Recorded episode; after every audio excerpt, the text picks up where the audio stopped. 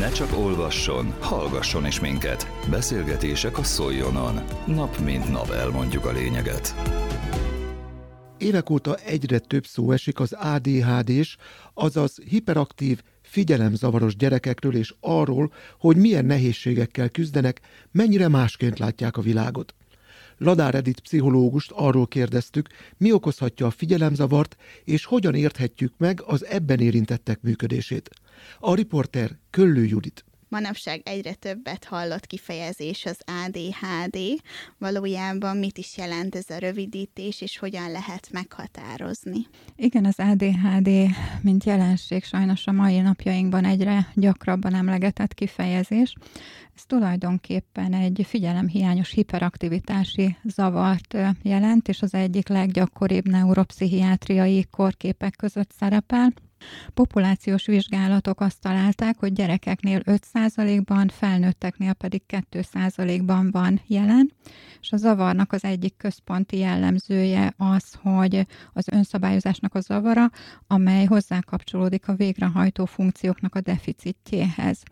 És hogy ez a deficit mely területeken jelentkezik, elsősorban a viselkedés szabályozás nehézsége jelenik meg a gyerekeknél, például túl sokat beszél, motoros aktivitás van jelen, az érzelemszabályozás területén is találhatunk eltéréseket, illetve a kognitív folyamatoknak a kontrolljának a nehézsége is jelen van a gyermekek esetében. Mely életkorban találkozhatunk vele?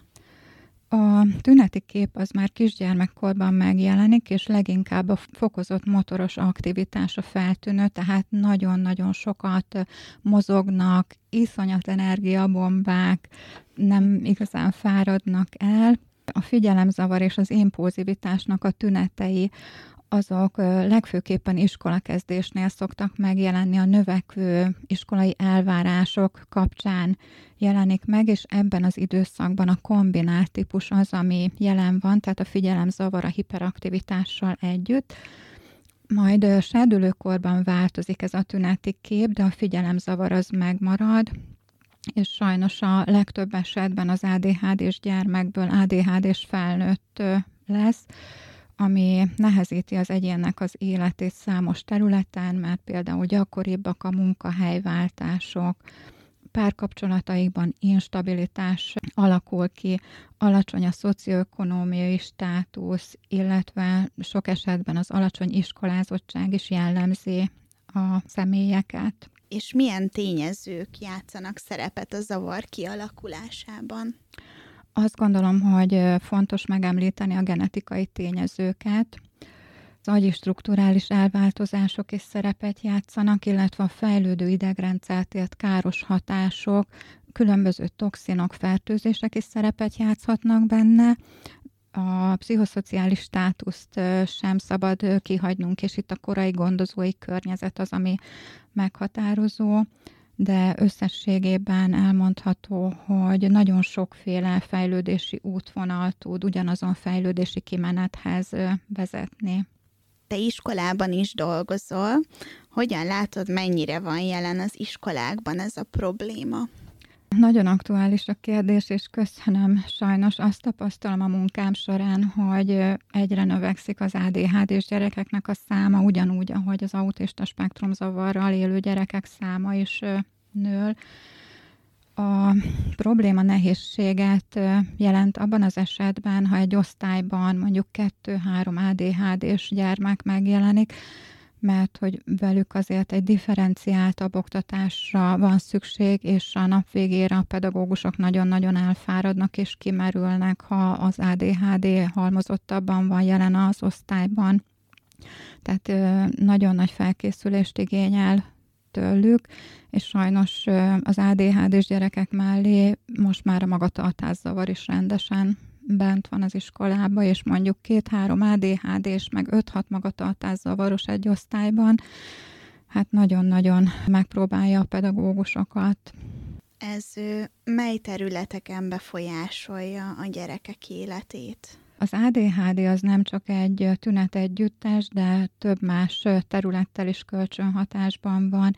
Ilyen terület például a személyiségfejlődés, a szociális kapcsolatok, a tanulás vagy a társadalmi helyzet, ezekre mind kihatással van. És mindez egyébként ö, hogyan érint egy családot, vagy érinti a családot? Hát nem könnyű nekik.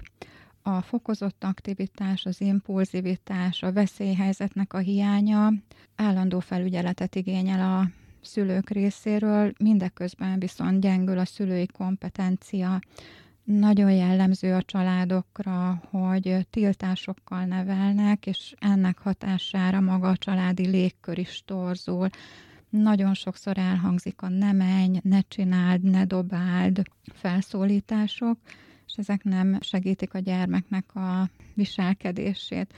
Csökken nekik az alvásigényük is az ADHD-s gyerekeknél, és mindezen folyamatok hatására a szülő nagyon kimerül, és sajnos azt tapasztalom, hogy nagyon sokszor az iskolából is negatív visszajelzések érkeznek a szülők felé, amelyek egyáltalán nem segítik az ADHD-s gyermekek a nevelését. Szóval így nagyon egyedül érzem a szülőket ezzel a problémával. És tapasztalataid alapján milyen nehézségeket okoz az iskolában? Három területre tudnám osztani ezeket a nehézségeket. Az egyik ezek a tanulmányi problémáknak a megjelenése. Itt a képességnél sokkal gyengébb teljesítményt nyújtanak a gyerekek, rosszabb a osztályzatok, tanulás során kevesebb a kitartás, és az osztályismétlés például háromszor gyakoribb ezeknél a gyerekeknél. A második nagy terület a koltás kapcsolatoknak a területe. Itt kevésbé népszerűek a gyerekek, több a koltás, elutasítás, kevesebb barátjuk van, és az általános társas kompetenciák is problémát jelentenek illetve a harmadik nagy terület, hogy az izolációjuk és a perifériára sodródás az növekszik. Hogyan tudjuk segíteni ezeket a gyerekeket? Az ellátás során nélkülözhetetlen, hogy átfogó segítségnyújtást kapjanak, amely magába foglalja a felmérést, a diagnózis alkotást és a komplex ellátást is. Én folyamatában együtt dolgozom a szülőkkel, a gyermekekkel, gyerekekkel, az oktatási rendszerrel, és szükség esetén a megyei pedagógiai, illetve a városi pedagógiai szakszolgálattal, illetve a gyermekideggondozóval is, és különböző ADHD kezelésére irányuló szakmai irányelvek is léteznek, amelyek megmutatják, hogy egy-egy segítő folyamatban mi alapján szükséges haladnunk. A terápia az milyen területekre terjed ki? Én elsődlegesen kognitív viselkedés terápiával dolgozom gyermekekkel és serdülőkkel. E módszer kiterjed a szülőkkel történő pszichoedukációra, szülőknek nyújtott tanácsadásra, de kiterjed a pedagógusokra is, akikkel szintén edukációs órákat szoktunk tartani, a tanulók esetében kiterjed a munkamemória deficitnek a csökkentésére, Itt például emlékeztetőket, feljegyzéseket, feladatlistákat szoktunk készíteni, de irányul a terápia tervezési deficitnek a csökkentésére, itt elsődleges prioritási sorrend, a feladatok kis lépésekre bontása, ami megtörténik, ezzel is segítve a gyerekeknek a mindennapi életvezetését irányul a struktúra kialakítására. Ez azért fontos, mert nem bízhat a belső irányítási rendszerében, ezért külső kontrollra van szükség. Itt nagyon fontos, hogy áttekinthető rendet alakítson ki a gyerekek életében. Én itt szoktam javasolni a szülőknek, hogy már az is nagyon nagy segítség, hogyha a gyermekeknek a, az órai taneszközeit, mondjuk a könyveket, füzeteket ugyanolyan színű csomagoló papírba csomagolják, például ez már segíti a gyermeknek a struktúra kialakítását. Az is nagyon fontos tudni róluk, hogy nincs belső időérzékük, ezért a napi tervezés nagyon fontos és nagyon szükséges lépés, illetve szükséges az érzelemszabályozás és a viselkedés szabályozás területeivel is dolgoznunk.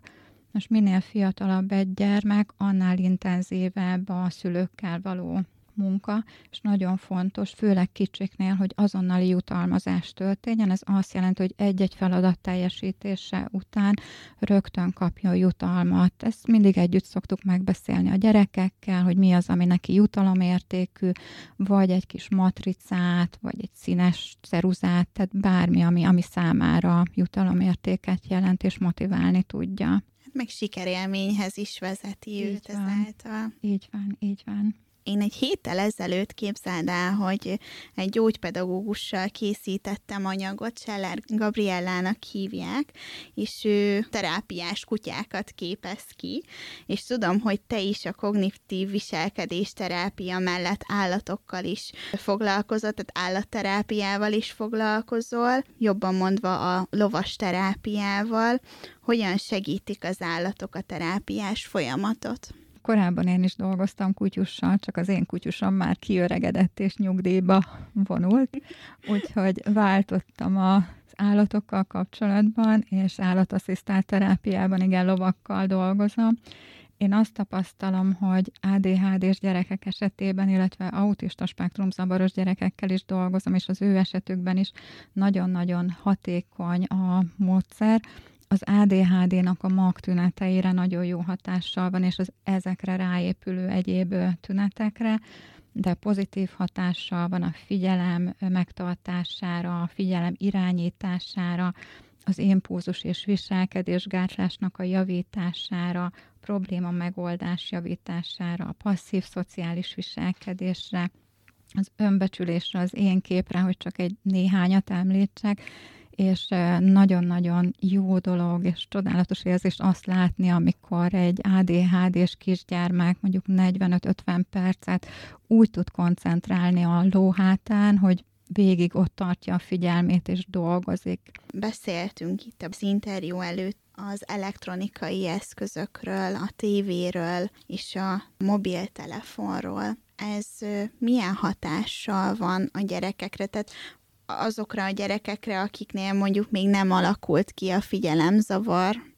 Én azt gondolom, hogy mind az egészséges gyermekek esetében, mind az ADHD-s gyermekek esetében nagyon fontos, hogy a mobileszközök, televízióknak a használata a szülői felügyelet mellett történjen ugyanis főleg kicsikre gondolok itt mondjuk egytől negyedik osztályos gyerekek esetében, de mondjuk a serdülőknél sem át, ha ott van a szülő és figyeli az oldalakat. Azért okoz nehézséget, mert a gyerekeket a nap folyamán iszonyat mennyiségű információ anyag éri az interneten keresztül, és tulajdonképpen a fejlődésben lévő idegrendszernek éjszaka pihennie kellene. Viszont ezt a mennyiségű információ, anyagot, amit ők így napközben magukba gyűjtenek, ezt az idegrendszer éjszaka fogja feldolgozni, tehát, hogy folyamatosan munkában van az ő fejlődésben lévő idegrendszerük, és ez másnap például úgy tud megnyilvánulni, hogy türelmetlenebbek, akár hiperaktívabbak, nem tudnak úgy odafigyelni az órán. Nagyobbaknál látom, hogy esetleg bealszanak óra közben, tehát hogy erre nagyon-nagyon oda kell figyelni. Én azt szoktam javasolni a szülőknek, hogy jelöljön ki kicsiknél mondjuk egy napi egy órát mindig arra az időpontra, amikor megkaphatja a mobiltelefont, és akkor mobiltelefonozhat, internetezhet a gyermek, napközben pedig annyi más értékes dologgal el lehet tölteni az időt, és azt gondolom, hogy ebbe az irányba kell őket segíteni, hogy megtalálják ezeket az értelmes időtöltéseket. Igen, a, mai világban egyébként szerintem ez már szinte elkerülhetetlen, és még ehhez kapcsolódóan ne haragudj, engedj meg még egy kérdést. Kicsi gyerekeket, ha nézzünk, vagy akár esetleg babákat, az ő esetükben mi a helyzet? Szóval, hogy mikor érdemes elkezdeni, ugyanis tényleg elkerülhetetlen már a mai világban, mindenki tévét néz és telefont nyomkod, és ezt nyilván a kisgyerek vagy a kisbaba is látja, hogy a szülők mit csinálnak. Mi, mit tanácsolsz? Mi ebben a helyzetben a, a megoldás? Én azt gondolom, hogy minél később időszakra kitolni. Tehát én szoktam látni az úton, hogy babakocsiban kilenc hónapos, egyéves, még éppen csak ülni tudó pici gyerekek gyerekekkel úgy közlekednek a szülők, hogy ott van a kezében a tablet. Tehát én azt gondolom, hogy nem, nem ez a megfelelő út, hiszen az elsődleges dolog, hogy egy csomó mindenre meg kell őt tanítani, meg kell őt tanítani játszani, hogy más dolgok is érdekeljék, ne csak a mobiltelefon vagy a kütyüknek a, a világa, és én azt gondolom, hogy én három éves korig biztos, hogy nem engednék gyermeket ilyen tablet közelébe, A másik, amire még szintén föl szoktam hívni a figyelmet, és az előbb nem is jutott eszembe, de most elmondanám, hogy nagyon-nagyon fontos az például, hogy az alvást megelőző egy órában se mobiltelefon, se televízió, se semmi képernyő ne legyen a gyermekeknek a közelében, ugyanis befolyásolni fogja az alvást, és az úgynevezett melatonin hormonoknak a termelését fogja blokkolni. És nem lesz olyan pihentető maga az alvás, mintha ezt mondjuk úgy teszi meg, hogy előtte nem mobiltelefonozik, tehát nem néz semmiféle monitort.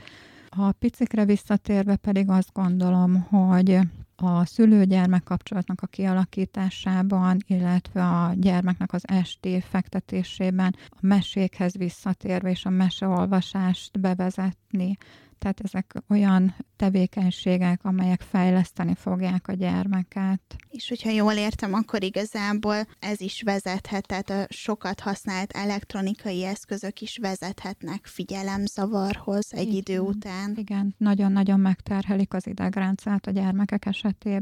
És végezetül mit javasolsz azoknak a szülőknek, ahol ez a nehézség jelen van? Én azt gondolom, mindenféleképpen fontos a szülő és a gyermeknek a kapcsolatának az erősítése. Növelni kell az együttműködésnek a motivációját, és erre az egyik legjobb dolog, hogyha kellőképpen én időt szánok a gyerekre, tehát minőségi időt biztosítok számára. Ez nem kell túl gondolni, napi 20 perc elegendő egy ilyen minőségi időből. Itt az nagyon fontos, hogy ugyanabban az időben történjen lehetőleg, tehát hogy kiszámítható legyen a szülői kapcsolódásnak az időpontja, illetve hogy a szülő csatlakozzon a gyermekhez, narrálja, tehát beszéljen folyamatosan a gyermekhez, de nagyon fontos, hogy nem kérdez, nem utasítgatja, és hogy ha szükséges, akkor kicsit tolerálja, ignorálja a gyermeknek a viselkedésének a, a nehézségeit. A minőségi időn túl nagyon fontos, hogy hatékonyan tudjon utasításokat adni, és az a hatékony utasítás abban nyilvánul meg, hogy azt mondjuk a gyermeknek, hogy mit csináljon, és ne azt, hogy mit ne csináljon, mert ezzel fogom őt tudni segíteni. Izolációt is szoktunk alkalmazni, hogyha nagyon-nagyon kirívó a viselkedés, de itt viszont nagyon fontos tudni, hogy maga az izoláció, tehát amikor mondjuk kiállítom a sarokba, mert már annyira rosszat csinált, hogy valahogy jeleznem kell, hogy ebből most elég volt, akkor ez az izolációs idő annyiszor egy-két perc legyen, ahány éves a gyermek. Tehát itt nem szabad túlzásba vinni, és nyilván meg kell neki magyarázni, hogy ez most miért is történik, vagy ez most miért is történik de szintén itt visszatérnék, hogy inkább a pozitív dolgoknak a jutalmazása, ami nagyon fontos, mert szidalmazással, bántással nem tudunk új viselkedésmódokat kiépíteni, új viselkedésmódokat a dicsérettel és a jutalmazással tudunk kiépíteni és megszilárdítani is. Podcastünkben az ADHD-s, azaz hiperaktív, figyelemzavaros gyerekekről kérdezte Ladár Edith pszichológust, Köllő Judit. Közélet, politika, bulvár. A lényeg írásban és most már szóban is. Szóljon a szavak erejével!